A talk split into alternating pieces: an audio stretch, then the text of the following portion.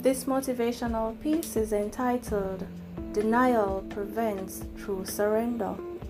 Oftentimes, when faced with difficult situations, we say that we are leaving it in God's hand.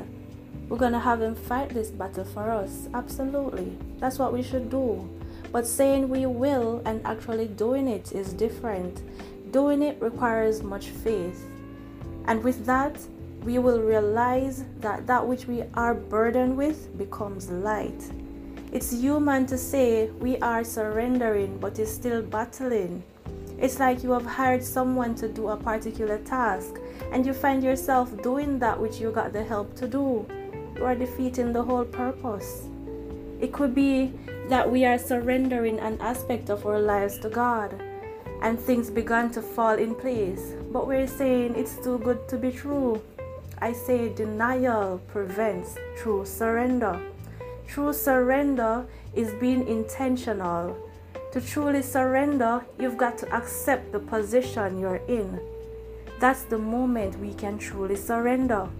Yes, God, this is my reality. It is what it is. No longer will I question or deny it. I'm trusting you with it. The songwriter wrote, I surrender, I surrender all. All to thee, my blessed Savior. I surrender all. Won't you join with the songwriter today as with true surrender comes our breakthrough?